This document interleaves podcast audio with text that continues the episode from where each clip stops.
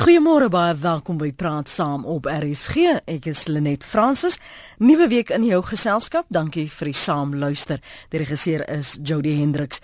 Die Mynwerkersvakbond, die NUM, het 'n beroep op die regering gedoen om in te gryp en die reuse werksverliese in die mynbedryf te probeer keer. Nou, verskeie mynmaatskappye het reeds bekend gemaak dat hulle afleggings beplan, en dit terwyl mynwerkers van die Aquarius Platine Mijn op Rustenburg in Noordwest 'n minimumloon van R12.500 eis. Wat is die sosiale en ekonomiese impak wat die stakings op Suid-Afrika kan hê? Ons gaste is Dawie Roodt van die Efficient Group. Môre Dawie. Goeiemôre Lenet, baie dankie vir die uitnodiging. En baie dankie dat jy aanvaar het. So ook aan Dr. Elise Strydom, sy is senior uitvoerende bestuurder arbeidsake by die Kamer van Mynwese. Welkom ook aan jou Dr. Elise. Goeiemôre. Dan die mynmaatskappye sê dis die arbeidskoste, die kragtariewe, dis die redes wat hulle nou aanvoer waarom hulle hierdie afleggings gaan pleeg. Is dit skynredes of is dit die werklikheid? Dis nou aan my, Lenet. Ja, asseblief. Ja. Wel, ek dink wat baie belangrik is, miskien kan ons dit gebruik as 'n soort van 'n inleiding tot hierdie debat. En die realiteit is dat hulpbronpryse of kommoditeitspryse wêreldwyd staan onder druk.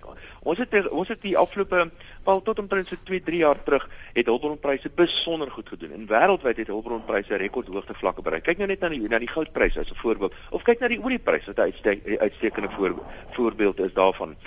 Intussen wat gebeur het is dat die wêreldekonomie het begine taan, swakker begine groei. Hulpbronpryse het baie skerp gedaal, veral as gevolg van onder andere China wat besig is om sy ekonomiese model te verander, en in die proses is daar baie van hierdie hulpbron uitvoerlande, onder andere Suid-Afrika, waar die myne nie meer so goed doen soos in die verlede nie. So sonder twyfel is myne vandag oor die algemeen baie minder winsgewend as nie te lank terug nie. Nou onder hierdie tipe van omstandighede het baie van hierdie myne net eenvoudig nie 'n keuse nie as om baie ernstig te kyk na hulle uitgawes, om te kyk waar hulle kostes kan besnoei, en ons sien dat myne byvoorbeeld baie van die skagte toegemaak het, baie van die myne selfs word toegemaak, en natuurlik een van die grootste uitgawe items is arbeid, en dit is glad nie 'n verbasing, of mens behoort nie verbaas te wees dat hulle nou kyk na arbeid om te kyk waar hulle kan besnoei soveel as wat hulle moontlik kan nie.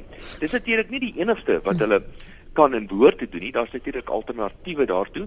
Een daarvan is in steede daarvan om arbeid se kostes te probeer besnoei, kan mens probeer om arbeid meer produktief te maak, of anders gestel, mens kan wegbeweeg van arbeid af en meer investeer in byvoorbeeld kapitaal in die proses om jou koste te besnoei. Maar sonder twyfel is die winsgrense van myne onder druk. Ons gaan terugkom na ander maniere om koste te bespaar as om dan nou afleggings te moet oorweeg. Ek wil net eers terugkom na die agtergrond van hierdie gesprek, Dr. Elise. As 'n mens kyk na Marikana en jy vat waar ons nou is daar 'n manier hoe ons kan bepaal watter mynhuise hoeveel het gesluit, watter afleggings die aantal daar was, sedert Marikana tot waar ons nou is, waar ons nou weer 'n sarsie afleggings in die gesig staar? Ja, ek is seker mens kan dit bepaal. Ek meen 'n mens moet ingevolge artikel 189 van die Wet op arbeidsverhoudinge deur die prosesse gaan. Mens moet ook kennis gee aan die Minister van Minerale Brone ingevolge artikel 52 van die wetgewing van daai departement. Mens kan sekerlik die getalle bepaal, selfs in goud. Ons is besig om voor te berei vir goudonderhandelinge. In 2013 toe ons onderhandel het, was die mense vir wie ons sou onderhandel net oor die 100.000, en op hierdie stadium, wanneer ons in onderhandelinge gaan oor so 4 weke, kyk ons na so 93.000 mense. Hoeveel mynhuise het intussen gesluit? Dawie sê daar was waarskynlik nog oorwegings om nog te doen. Ek kan dit nou nie bepaal of met sekerheid sê nie, en dit is ook nie noodwendig mynhuise wat gesluit het nie, eerder van die myne as sodanig of van die skagte. Maar al die mynhuise, jy weet die Anglo, Shanti, Harmony, Die Mijnwerkersvakbond is nog almal daar, maar ja, definitief van hulle skagte en so meer het hulle gesluit. En die sluiting van daai skagte dan nou, Dawie, was dit om koste te bespaar, of was dit maar net nie winsgewend in elk geval nie? Wel, ek dink Elise gaan miskien dit vir my beter kan antwoord, maar soos ek het verstaan, die kostebeheer en die bestuur van 'n myn is baie gekompliseerd, en dit word op 'n baie wetenskaplike wyse gedoen. So die myne kan vasstel wat 'n spesifieke erts wat is die kwaliteit van 'n erts op 'n spesifieke myn byvoorbeeld. Hulle kan presies vasstel en bereken wat is die winsgewendheid van 'n spesifieke skag of selfs 'n gedeelte van 'n skag en dan hulle bestuur hulle mynbedrywighede ten einde natuurlik hulle wins te probeer maksimeer oor tyd, nie net op die kort termyn nie, maar oor tyd. So sonder twyfel is daar 'n klompie van hierdie skagte wat nie winsgewend is op die stadium nie en dan toegemaak word of miskien of selfs sogenaamde mothball word waar die skag toegemaak word vir 'n tyd lank om miskien in die toekoms weer 'n keer geopen te word wanneer die hulpbronpryse weer genoegsaam gestyg het. Maar sonder twyfel is daar kan dit op so 'n wyse bestuur word dat die minder winsgewende gedeeltes toegemaak word. Dr. Elise, vir ons wat buite hierdie verhouding van vennootskap staan tussen mynbestuur en mynwerkers, gee vir my so 'n bietjie agtergrond oor die persepsies wat daar oor mekaar bestaan, want so dikwels in die pers hoor ons mynwerkers sê mynbase kry miljoene terwyl hulle krepeer van armoede. Dis 'n baie moeilike vraag om te antwoord. Aan die een kant moet 'n mens dadelik sê dat die mynwerkers is van die besbetaalde werkers in die land. As jy hulle vergelyk met ander arbeidsintensiewe industrieë, is ons definitief die besbetalende industrie wat daar is. Maar dan moet 'n mens ook in gedagte hou dat elke mynwerker het maklik 5 tot 10 afhanklikes en dit is nie net noodwendig sy vrou en sy kinders nie, maar ook broers en susters en so meer wat self nie werk kan vind nie. So een mynwerker maklik moet 10 ander mense onderhou. So as mens dit sien van daai kant af, dan is dit so dat daar baie druk geplaas word op mynwerkers en hulle lone. Kan ek daarby byvoeg, Lynette? Ja, asseblief. Sonder twyfel word mynwerkers in Suid-Afrika beter betaal as die meeste werkers in die land. Ek dink die gemiddelde loon in Suid-Afrika is 'n bietjie onder korreksie, so is waarskynlik in die omgewing van so 4 of 5000 rand per maand. So mynwerkers word oor die algemeen baie beter betaal. Maar dit is nie net 'n geval van wat die mynwerkers betaal word in Suid-Afrika nie, daar's 'n klompie realiteite. Byvoorbeeld as jy Suid-Afrika se mynwerkers vergelyk met Australiese mynwerkers, Australië kan mens nou nogal vergelyk want hulle is ook 'n grootliks hulpbron uitvoerland, dan is dit so, die feit is dat dat Australiërs baie meer produktief is as die Suid-Afrikaanse mynwerkers. Verder is daar 'n klompie ander realiteite ook, een daarvan is dat Suid-Afrika se werkloosheidskoers besonder hoog is van die hoogste in die wêreld. En natuurlik 'n klompie ander dinge soos byvoorbeeld dat die vaardighede van ons mynwerkers is nie altyd vergelykbaar met sê net maar weer 'n keer die Australiërs nie. So ek dink dit is foutief net om eenvoudig te sê dat 'n mynwerker verdien X en die baas verdien Y, want die baas kan baie makliker 'n werk kry in Australië want hy het spesifieke kwalifikasies en vaardighede terwyl dit baie moeiliker is vir Suid-Afrikaanse gewone mynwerker. Dis Praat Saam op RSG. Ons praat oor hierdie moontlike afleggings in die mynsektor en wat die sosiale en ekonomiese impak op Suid-Afrika kan wees. Behoor wat het jy op die hart en dan hoe jy hierdie saak ontleed. Gertie van Rustenburg sê sy's 'n pensionaris en sy skryf die volgende: ag asseblief nie weer Rustenburg myne nie. Ons is nog nie oor vir hierdie jaar se stakings nie. Families en pensionarisse het swaar gekry. Selfs mans met luukse motors het die kos gehad nie. Mynwerkers kan nie eers huise koop nie. Help, en daar's 'n paar uitroeptekens. Indien jy in daardie omgewing woon of selfs werksaam is en jy wil graag jou ervaring daarvan deel. Ek wil graag hoor hoe dit julle afekteer het. Ek weet net so naam Marikana het baie van die luisteraars gesê die besighede wat moes sluit, wat sommige van hulle wat moes trek en by familie gaan bly omdat hulle dit nie die omgewing en die werk kon bekostig nie, kon die werk ook kry nie. So ek wil graag ook van jou ervaring hoor. Dalk is jy geraak deur ander sluitings van skagte, nie wat ons hier vanoggend genoem het nie, maar jy wil met my daaroor praat, jy's welkom om dit te doen. Bel my gerus 089 1104553. My gaste vanoggend is Dawie Roodt. Hy is by die Efficient Group en Dr. Elise Strydom is 'n senior uitvoerende bestuurder arbeidsake by die Kamer van Mynwese. Kom ons gaan na die lyne toe. Goeiemôre, Praat Saam. Goeiemôre Lynette, hoe gaan dit? Goed, dankie Gerrit, en jy? Ag, sal nie klaar nie man. Ek wil net aansluit by Dawie en by die dame. Jy weet ek het 28 jaar diens in die myne. Ek is nou uit die myne uit. Die probleem waarmee sit op die myne vandag, 50% van die arbeidsmag kom uit Mozambique, Swaziland en Lesotho en dit. En dit is nie dat ek wil kritiek uitspreek nie, maar daar's van hulle wat sit met 'n kwalifikasie van standaard 5. Hulle eis 'n maksimum loon van sê van R12.000 op. Maar dan mense in Suid-Afrika betriefssertifikate wat nie is dat die salaris verdien. So ek wil graag Dawie moet my asseblief daarop antwoord en die dame wat saam met hom is. Dankie, ek luister verder. Goed, kom ons vra eers vir Dr. Elise is die punt wat te Gerre daar stel dat 50% van die arbeidsmark is kom uit ons buurlande, is dit waar? Dit is definitief so dat ons nog van mense gebruik maak wat van die buurlande kom en dis ingevolge ooreenkomste tussen ons regering en daardie buurlande, maar ek sou sê die syfer is hierby tussen 20% en 30%. Wat ons sal sê dan mense is van ander lande. En dan net om te gaan na die lone, dit is so. Daar word nou, soos u seker weet, in die nuutste looneise wat gestel is deur die vakbonde vir die goudonderhandelinge wat binnekort begin, 'n looneise gevra van 'n basiese loon van R12.500.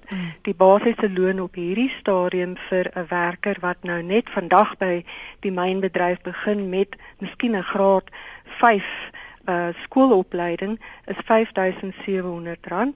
As mens al die ander toelaai en so meer bysit, verdien daai persoon by die R13.000-R14.000 'n maand.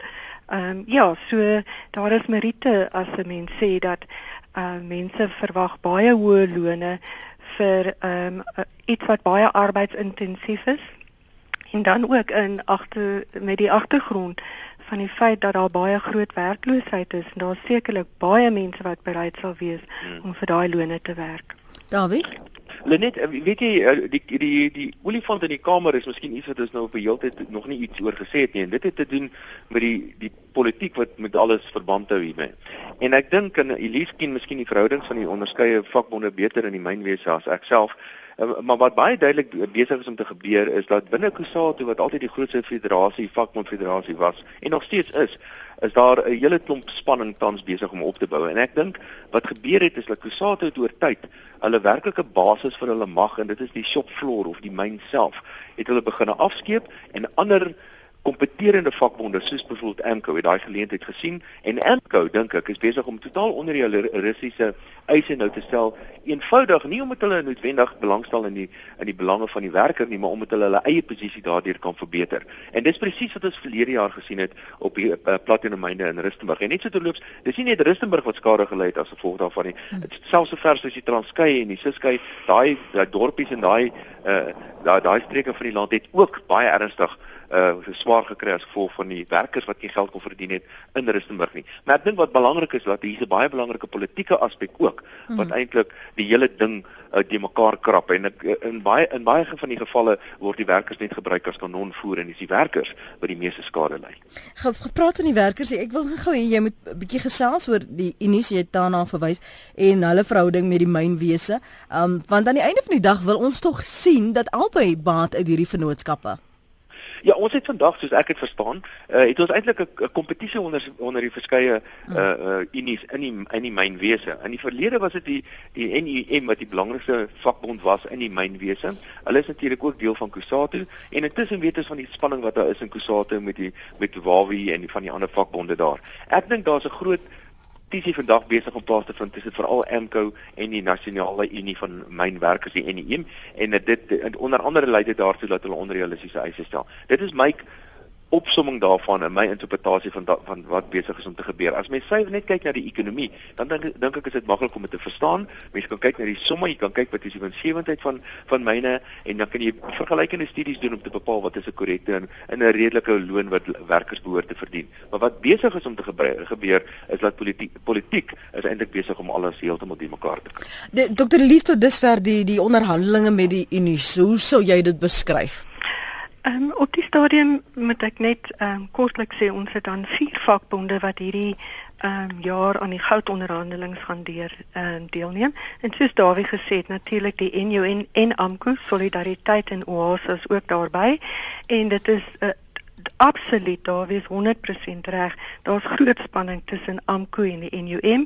Dit maak dit vir die Kamer ongelooflik moeilik, want ons wil 'n gesprek voer oor volhoubaarheid van die industrie. Ons wil vir die vakbonde sê, kom, ons is vennote in hierdie industrie. Ons moet saamwerk vir die toekoms en die volhoubaarheid van die industrie. En daarom moet ons alles wat ons doen tydens die loononderhandelinge meet aan volhoubaarheid. So as ons kyk na 'n loonverhoging, kom ons meet dit. Kom ons het 'n finansiële model en ons kyk as ons daai loon op ooreenkom, wat maak dit aan die volhoubaarheid van die bedryf? So ons gaan probeer om daai tipe gesprek te voer met die 4 vakbonde. Ons begin volgende week waar die leierskap van die mynhuise en van die mynvakbonde gaan ontmoet, waar ons net soort van gaan begin gesels en breë trekke, en dan in week daarna gaan ons begin praat oor prosessuele soort van aangeleenthede, waar gaan ons onderhandel en so meer en so meer, en dan oor 3 weke sal ons formeel begin onderhandel. Dis nou 24 minute oor 8, Lukas, ons het jou oproep verloor, bel net terug asseblief, ek wil graag hoor wat het jy op jou hart, en net vir die wat bietjie laat ingeskakel het, ons praat vanoggend oor die sosiale impak en die ekonomiese impak op Suid-Afrika, as ons hierdie afleggings in die mynbedryf wel gaan sien, van watter persentasie, hoeveel wat is die getalle wat genoem word op die oomblik van moontlike afleggings, Dr. Elise? Dit is baie moeilik om te sê, want jy weet, die Kamer kry nie die kennis van die mynhuise dat hulle dit gaan doen nie. Dit is 'n mynhuis aangeleentheid, maar dit is in die duisende.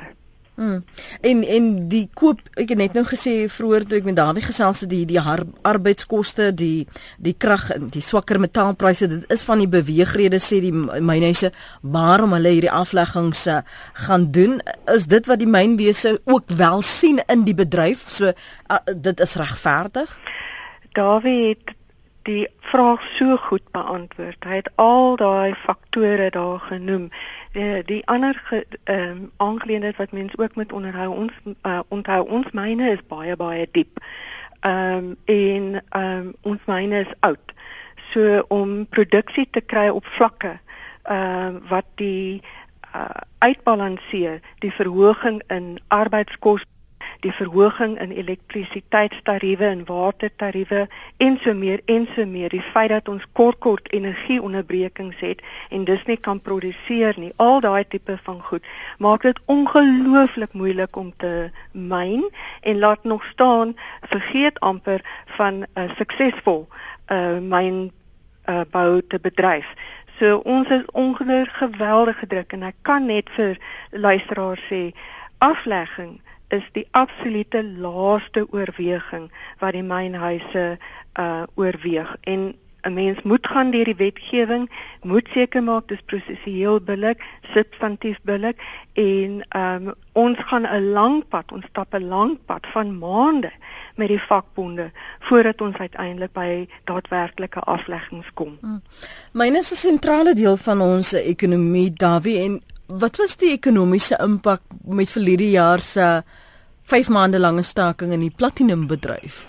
Ja, wel die Suid-Afrikaanse ekonomie presteer baie, baie swak op hierdie stadium op alle gebiede. Nou, mynbou is eintlik 'n baie belangrike deel van die Suid-Afrikaanse ekonomie. In die verlede was dit by verre die grootste bydraer tot ons totale produksie in die land. Vandag is dit heel wat kleiner.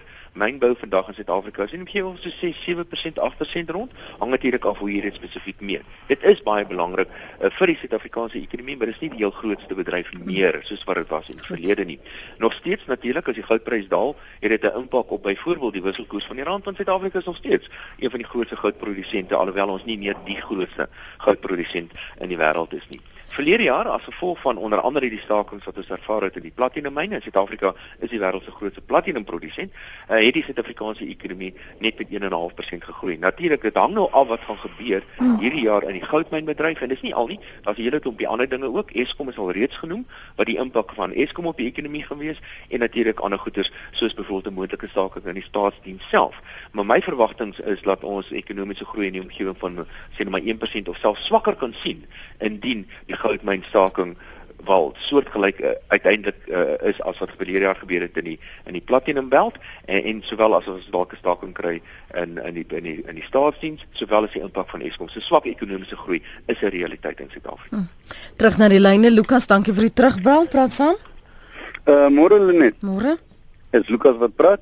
Ek is hier van die Vrystaat. Ek was ook verbonde aan die mynbou en ek op die oomblik is ek op pensioen, maar ek wil jou net sê my ondervinding is dat daar baie werkers op die myne wat glad nie hulle sout werd is nie en met die gevolg is hulle verwag die maatskappy moet agter hulle kyk, maar hulle bring glad nie hulle kant om agter die maatskappy te kyk nie.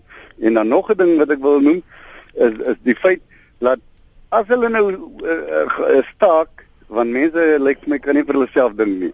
As hulle staak, verloor hulle vir 5 maande, hoeveel geld verloor hulle nie.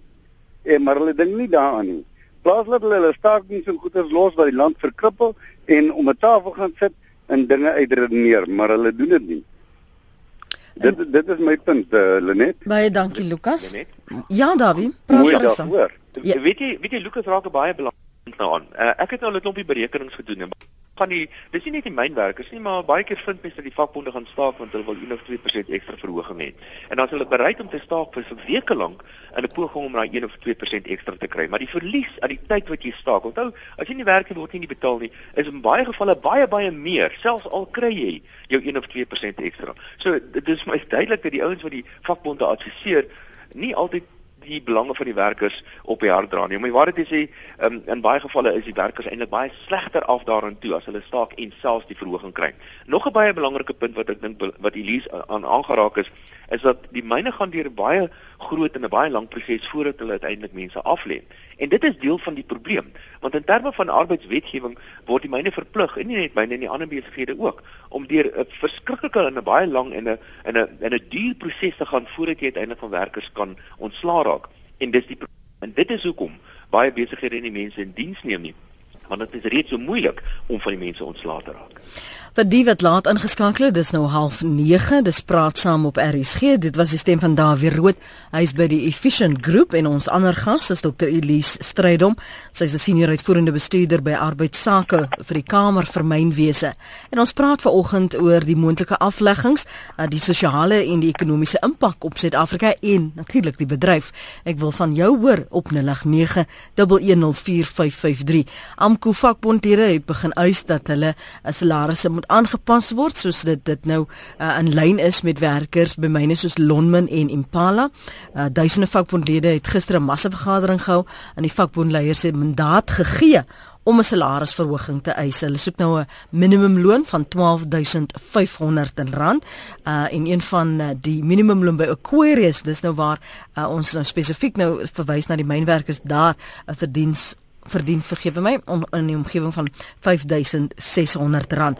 En as ons praat oor die afleggings, dan verwys ek spesifiek na die Platinum maatskappy Lonmin wat 'n verlies van R1.4 miljard vir die afgelope 6 maande bekend gemaak het en hulle sê hulle beoog om sowat 3500 poste te besnoei. En ons kyk na die impak daarvan op ons ekonomie. Koos is aan die lyn, hy wil nog saampraat. Môre Koos. Goeiemôre net aan jou paneel, goeiemôre. As twee vrae wat ek wil vra net. Die eerste ene is die kwessie van wat verwys is na die dame om te sê dat daar so tussen ooreenkomste is om tussen 20 en 30% arbeid van buitekant ons grense gebruik te maak. My logiese vraag rondom die ding is, weet ons watter persentasie mense werk in die land onwettig wat ook 'n impak het op werkgewing vir ons eie mense. Dis my eerste een, ek sou graag wil weet of weet. En dan die tweede een wat my bietjie bekommerd maak is ons luister na die bedrag wat gepraat word by die mynbou. Nou vra ek net, en ek vra dit meer vir Dawie ook in hierdie geval. Watter verwagtinge skep ons by die res van die ekonomiese werkers wat miskien glad nie daai tipe van salaris kan bekostig nie, maar tog hoor hulle dit is die tipe salarisse wat daar is vir mense wat geen opleiding het nie. Hulle dis beginsalarisse. Wat gebeur in die landbousektor? Wat gebeur by ander sektore wat glad nie hierdie tipe salaris kan bekostig nie? Watter verwagtinge skep ons by daai werkers? Goed, baie dankie Koos. Kom ons begin sommer by jou Dr. Elise. Ja. Die vraag oor die persentasie het genoem 20 tot 30% wat wel van die buiteland ingebring is en aanvaar is as 'n kontrakwerkers. Hoeveel van daardie is onwettig? Ek kan die luisteraars die versekering gee, die mense wat inkom ingevolge hierdie internasionale ooreenkomste kom almal in heel wettiglik. Ooreenkomste word aangegaan binne in die lande soos in Mozambique, Lesotho en Swaziland. Voor die tyd, hierdie mense kom in met permitte wat gereël is deur TEBA. Dan word hierdie mense gebring na die myne self en daar word ooreenkomste, werkooreenkomste gesluit met elke individuele werker en daai betrokke mynhuis.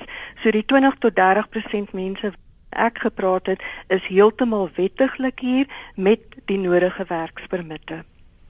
En Dawie, Ek dink ek en Koos raak 'n baie belangrike punt hierso aan, is dat die realiteit is dat sekere industrieë in Suid-Afrika is baie meer vakbondlede as ander industrieë in die land. Maar en die industrieë waar daar wel sterk vakbondverteenwoordiging is gewoonlik ook industrieë waar die lone en die salarisse hoër is as die ander industrieë in die land. Maar dit beteken nie dat die ander industrieë nie daardeur geraak word nie. Almal word daardeur geraak. Om die waarheid te sê, die Reservebank het al aangetoon dat hulle bekommerd is oor die loonverhogings in die land, want dit lei uiteindelik tot goed soos byvoorbeeld in die druk. Alle pryse het altyd 'n effek op alle ander pryse in die ekonomie ook. En omdat een van die toonaangewende en baie sigbare nywerhede soos byvoorbeeld die mynboubedryf mense kan maar sê die rigting aangee wat loonverhogings aanbetref, het dit 'n impak op ander bedrywe in die ekonomie ook en uiteindelik het dit 'n negatiewe impak op goed soos byvoorbeeld inflasie. Daar's niks meer verkeerd om jou werkers baie te betaal nie, daar's niks meer verkeerd met werkers om 'n sekere verhogings te eis nie, maar wat van uiterste belang is, ons moet daarmee saam moet ons produktiwiteit ook natuurlik verhoog en ek is bevrees ons doen dit nie genoegsaam in die land nie. Dr. Elise Koos het teruggebel, hy sê jy het nie sy vraag beantwoord nie. Hy wil weet hoeveel onwettige werkers is daar in die land. Ek het geen benul nie. Ek kan ongelukkig nie daai vraag antwoord nie. Ek sou sê dit kan dalk selfs 'n paar miljoen wees wat onwettige werkers is in die land. Goed, maar ons het nou nie syfers vir Koosie. Pat is nog op die lyn. Dankie vir die aanhou, Pat. Môre. Môre Lynette en die gaste.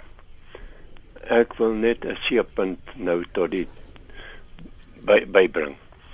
Ek het baie van my lewe op die myne gewerk.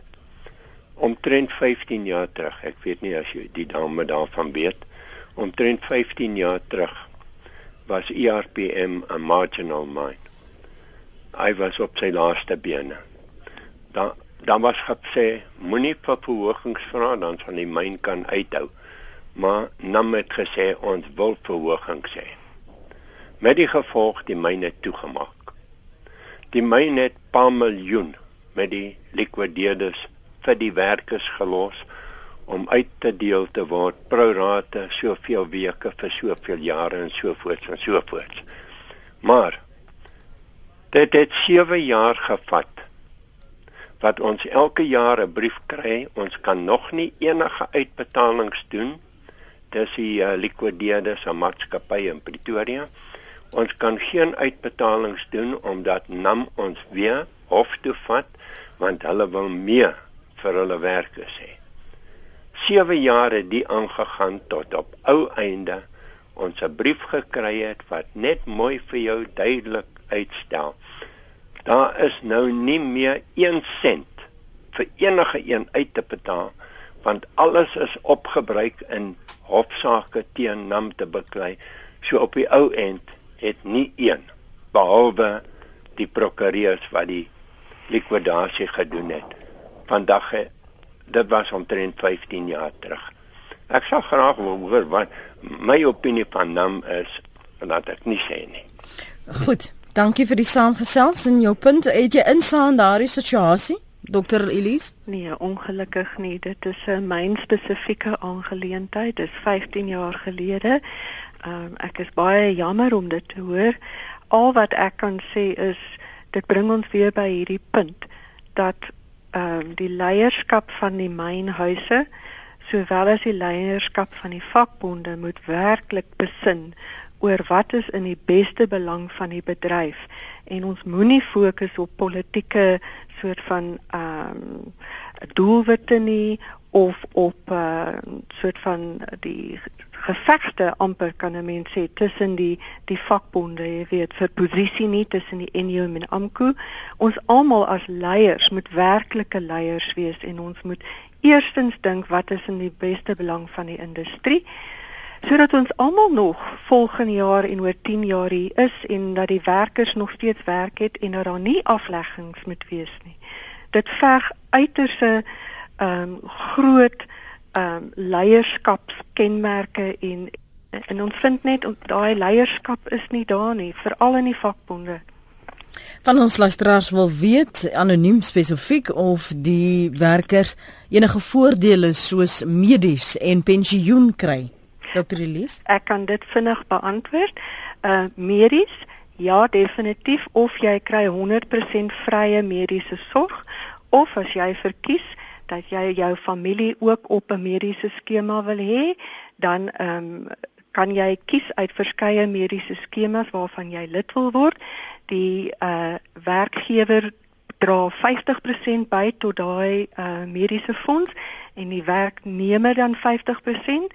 Dan wat betref pensioene, ons is die grootste bydraers tot pensioene. As ek nou sê ons die werkgewers, ons dra 14.95% van die basiese loon by per maand tot pensioenfonds en die werkers dra 7.5% van hulle basiese lone, se ekwivalent van die basiese loon by. Dis 25% per maand ekwivalent van jou basiese loon gaan vir pensioen. Van die kommentaar op ons webblad rsg.co.za. Dis die volgende: afgetrede huismasjiendrywer skryf, ek het vir 9,5 jaar vir die myne gewerk. Verdensja het met my pensioen weggeloop. Ek het tot die gevolgtrekking gekom dat al die unies en bestuur korrup is en die werkers onvergenoeg.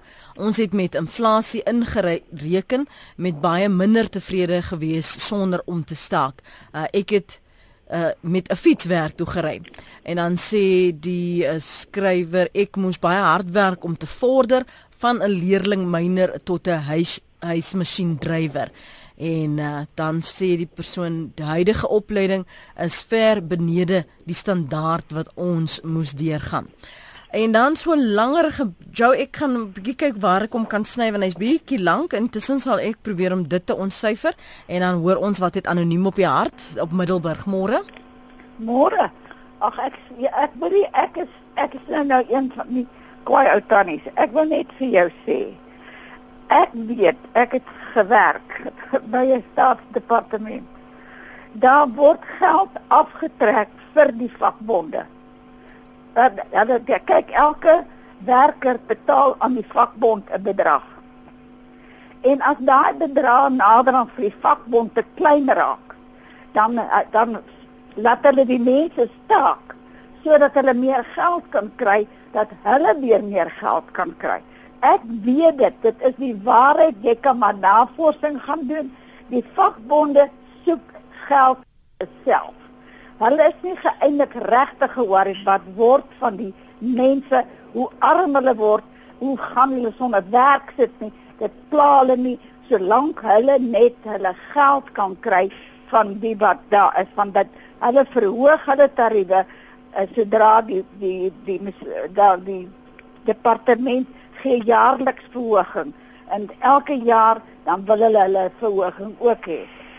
Dis anoniem daar op Middelburg en nog 'n anoniem op Limpopo. Goeiemôre. Môre. Net so 'n bietjie harder praat, probeer as jy. Môre aan almal. Dankie, dankie. Ek het nou net kortliks iets om te sê. My probleem is ek praat nou meer van dit is met Dupie Kusile en daai soos wat ons nou sit met Eskom. Nou vir jare sien ons hierdie hele ding kom. My probleem is egter dat vakbonde, wat my aanbetref, dit is destruktief. Daar's niks konstruktief nie. Ons kinders en almal wat daar werk en wat daar is, as daai mense begin staak, dan affekteer dit die almal. Dit maak nie saak waar jy is nie. En jy is in gevaar en dit is groot moeilikheid en dit brand en so gaan dit aan. Daar's 30 skilled persone wat hulle van oor sy af moes invoer, omdat ons het nie mense om dit te doen nie, wat bijvoorbeeld 'n baie fyn aluminium type swaais kan doen. En oor daai 30 was daar absoluut pandemonium, maar ons het nie die mense om dit te doen nie. Daar kan nie so hard kraak en 'n ding wees nie. Nou staak ons mense daaroor. Laat ons liewer die ding gedoen kry, maar niemand weet van nie. Ek sou graag laat van die ander mense bietjie kan inbel en vir ons regtig to give us the inside stories, soos hulle sê. So wat help het? Ons land brand, ons verloor geld. Ons is in 'n verskriklike toestand en niemand luister nie. En die vakbonde maak dit wat hulle wil. Hoe klein persentasie is hulle van ons hele land en ons almal lei daaronder. Dis anonieme Limpopo se mening.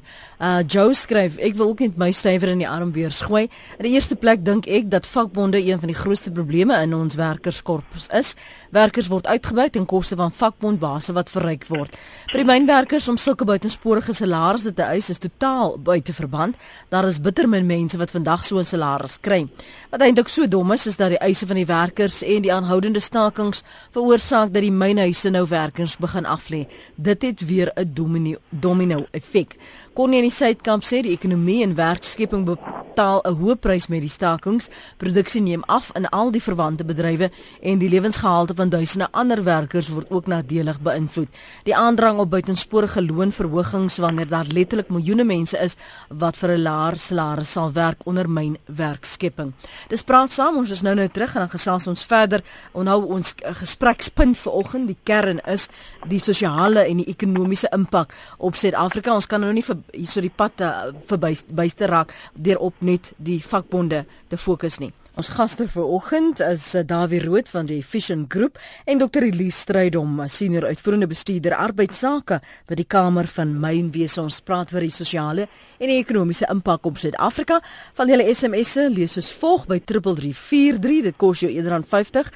Een wat sê die myn bydra tot medies moet bygetel word by die salaris, SMS van Karina. 'n Ander luisteraar sê Lonmin dra nie 50% medies by nie.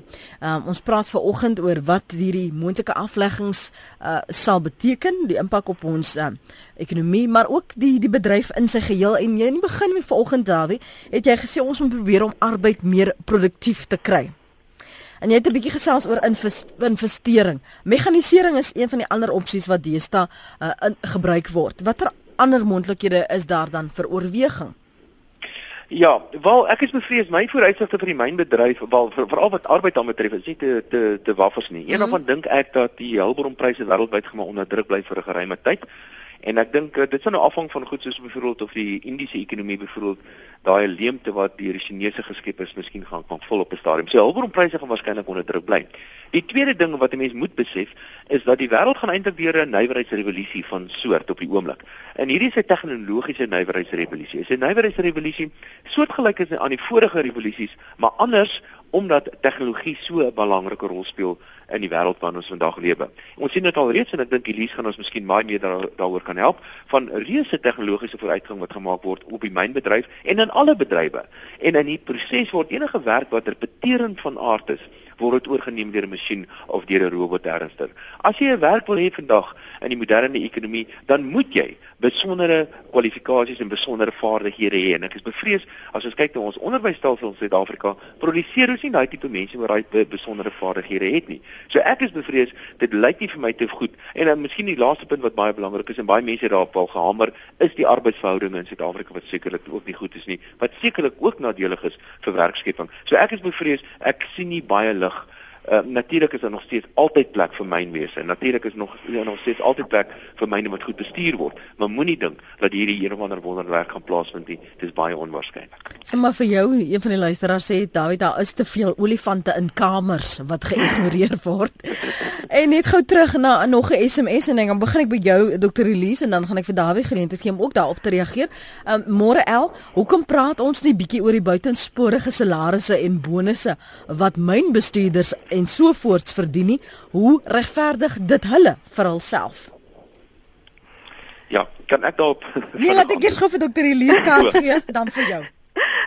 Ek sou eers graag wou geantwoord het oor die produksie. Kan ek gou gaan net daarso? As 'n mens kyk na die diamantbedryf, dis alreeds hoogs gemekaniseerd. Dieselfde met die steenkoolbedryf, hoogs gemekaniseerd. Die myne nie besonder diep nie. dat is baie potensiaal in die platinum bedryf, veral daar in die Limpopo area, om gemekaniseer te gaan en oopgroefmyne te hê. En mynhuise soos Anglo Platinum kyk baie ernstig daarna. Wat goud betref, dit gaan nog 'n rukkie neem voor ons werklik volskaal kan kyk na mekanisasie en selfs automation, soos hulle sal sê. So dit is definitief iets waarna die mynbedryf moet kyk. Dit is normaal, dis hoe die lewe verloop en so meer. So dit is reg dat ons daarna moet kyk, maar in goud gaan ons nog vir baie lank baie arbeidsintensief wees. Wat sê die CEO's betref en hulle lone, dit is 'n baie moeilike vraag. Ek sê altyd vir die vakbonde, as julle vir my sê, kom ons hou op om CEO's te hê en ons vat wat hulle ook al verdien en ons verdeel dit onder mekaar. Hulle verdien minder as 0.05 van die totale loon wat ons betaal aan al ons werkers. Lone, en dit is omdat ons so arbeidsintensief is, beloop tussen 50 en 60% van ons koste. En die CEO se lone is 0,05%.